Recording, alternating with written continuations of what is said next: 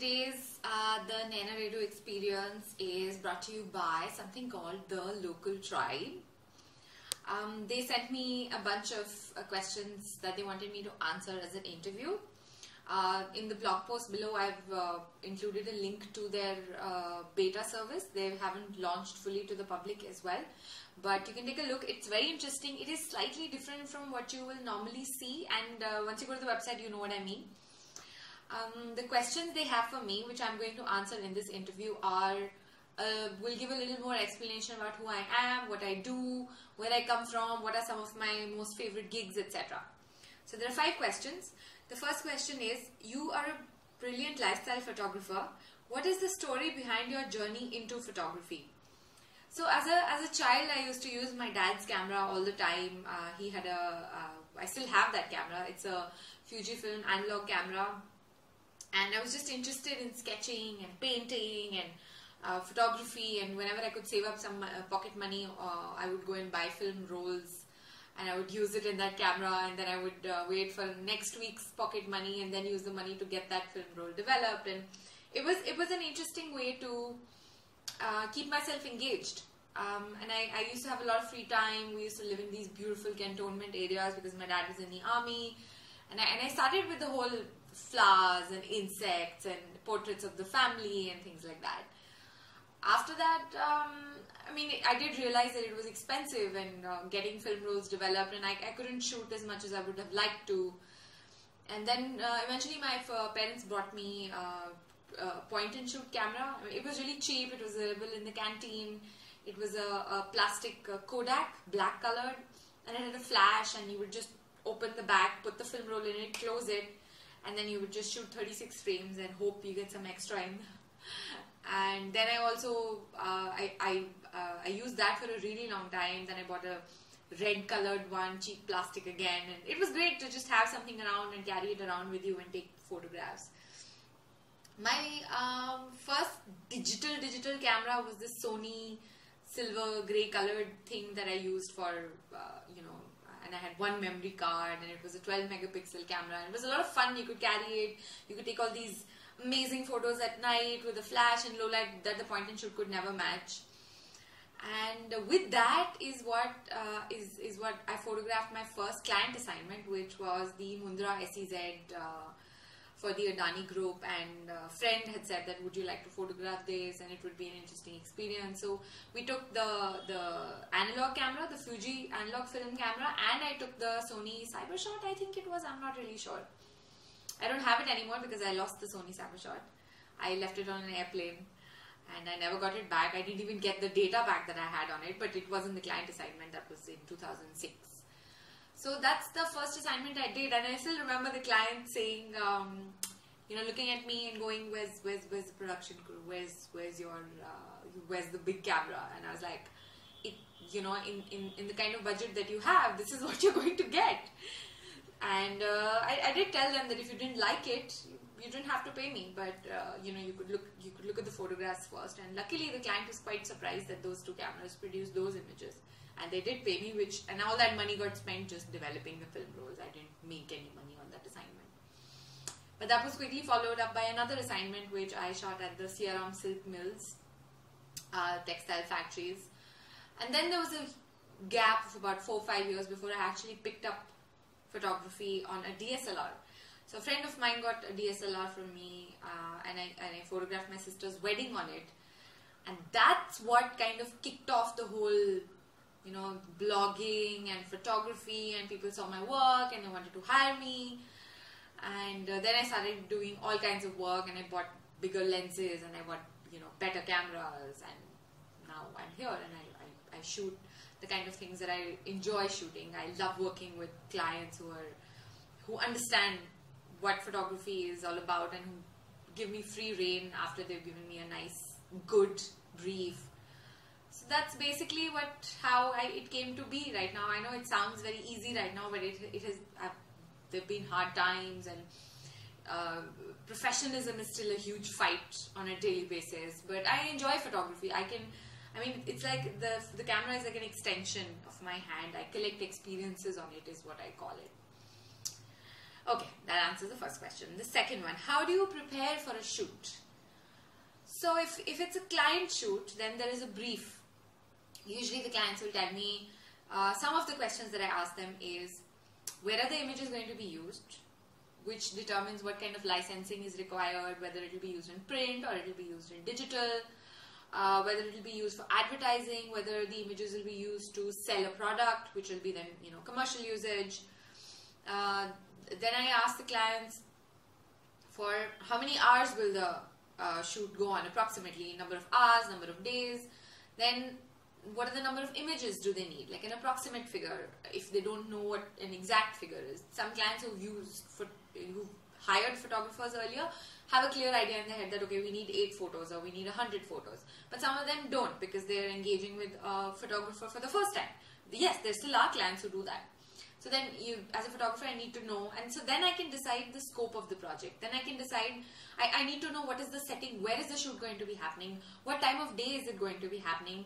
If it's indoors, will the indoors be well lit? If it's outdoors, will it be in shade? Will it be in the sun? Things like that. Then I can decide what equipment I need, what what are my charges going to be, what the scope of the contract is going to be.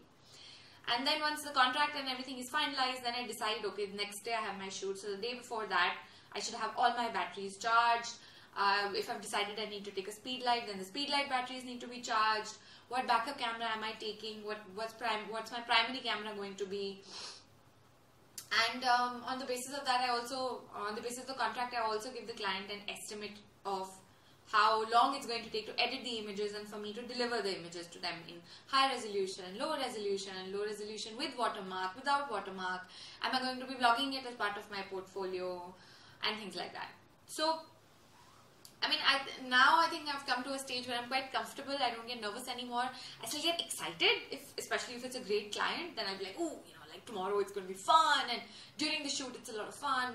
But I, I don't get nervous anymore. I'm, I'm, I mean, I know I can, I can go pretty much anywhere and I can shoot great photos. Um, you need to be sure about you know, technical stuff like what if your primary camera fails? Do you have a backup camera? What if your primary speed light fails? Do you have a backup speed light? Sometimes uh, during the shoot, the client will come to you and say, oh, hey, can we get this extra shot that maybe you're not prepared for, so how can you make that happen? So things like that. But I think the more experience you have, the more you kind of know how to deal with all this stuff. So that's that's how I prepare for it. Get a good night's sleep. Be sure to wear comfortable shoes so that I don't forget. Um, if I'm shooting outdoors in Delhi, wear full sleeves so that there are no mosquito bites but that's pretty much it. Um, I make sure I'm hydrated, I eat properly, I don't skip any meals, so that I always have like a granola bar or something in my bag that I can just jump on. Take care of myself so that I can do a good job. Okay, so that's question two. Third one is when you work on commercial photography as opposed to your personal work, what is something that you refuse to compromise on? Hmm. I absolutely refuse to compromise on unprofessionalism. We are, yes, we're all here to make friends, but when it is a professional gig, I expect to be treated as a professional, and I will treat you as a professional, and we can talk about it. That personal differences coming into a professional assignment is something that I will not compromise on. You, we, we, we're, we're here to do work um, I'm here to deliver good work. You expect good work from me, and you get that, and everything else can be resolved over a beer or a coffee. I don't want personal agendas and uh, personal differences to crop up and ruin the assignment. That is an absolute no no. And unprofessionalism, not happening. I mean, if, if, if I have questions and I want them clarified, I'll have them clarified. And if I think that this is not working, it's not working. There is no need to force something. If it doesn't flow naturally, if the client doesn't feel comfortable discussing with me, or I'm, I'm straightforward, for example, I don't mince words. And, and I don't see why a lot of people think that that's rude. It's just everything is on the table. I prefer it like that. I don't want any politics. That's, that's absolutely something that I don't want to compromise on, ever. The other thing I think commercial shoots, especially in India, that I don't want to compromise on is my safety. Whether it is the chauffeur service that's coming and picking me up, it needs to be a nice cab, it needs to be a verified driver. Um, uh, it, timings would, can ideally be such that I don't have to come back at midnight after my shoot. Um, things like if there's a shoot happening, then uh, there is there is uh, I, I can keep my extra equipment at a place where it doesn't get stolen. My own personal safety i don't fall off somewhere while shooting. Things like that. I mean if i know it's a dangerous gig then everything needs to be in place before i attempt that shoot for example. So that's professionalism is the only thing that i will not compromise on. Uh, whether it, it's and obviously it comes up only in commercial shoots. Cool. Question number four you must have quite a collection of cameras. What is your favorite to take photos with? Um, I, I don't really have a very large collection. I've, I've got like four cameras, I guess. Four cameras that I use on and off. I switch between. I do have more that I don't really touch, which are the film cameras. Um, if I, if in an ideal scenario, I would shoot with the Nikon D810 everywhere because it just produces great photographs, and I have a lot of leeway to do the post production and edit the photos when I've shot them in a raw format. So definitely it would be the D810. But it's not really convenient because then when you're using that camera, I'm like, oh, should I use the long lens, which is a 7200, and suddenly the weight of the camera is just ballooned and I can't carry that around, especially when I'm traveling or if I'm walking around, or you know, when I go to, for example, New York and I spend 30 days there. I can't carry that camera with me every day. It takes away from the joy of photography. So if it's convenience that you're talking about, or I, I love shooting on my phone, and these days I'm using the uh, HTC One A9, and it's it's even better than the HTC One M8, and that's why the camera to me is so important. And on on a phone and uh, I, I love shooting with it. I can I can do you know short videos, I can do photographs, I can do panoramas, and the A9 even has a RAW feature, so I can actually shoot raw images, and I can come back and edit them in Lightroom. So currently, this is my favorite. The phone, the A9 is my favorite uh, for shooting photos. Okay, question number five is: of all the projects you have done and people you have photographed, does any specific moment or picture stick out in your mind? All the projects I've done and the people I've photographed. Um, specific moment or picture. Hmm. Well, I I don't know about pictures, but there was this one moment where I literally went. it was one of my favorite assignments. Uh, this was the St. Regis brand launch, uh, which happened in Jaipur in January 2015, that I photographed for Starwood and one of my favorite clients, Anjali Mehra. Hi, Anjali. Um, I was in Jaipur for uh, two, three days, and I was photographing the, you know, the dinner at the City Palace, the the polo match, and the Jaipur Polo Grounds. And uh, I remember there was this one moment. Uh, uh, Nacho Figueras was there with his wife and his children, and he's a polo player, and he's you know the face. He's been the uh, face of polo Ralph Lauren. And I was photographing him and the you know the polo match had uh, finished and the uh, the ceremony was going on. Trophies were being given out. Champagne was being poured. And uh, I was I was uh, I, I was done. And I uh, the camera was on my shoulder and, and the 2470 lens was on the on the camera.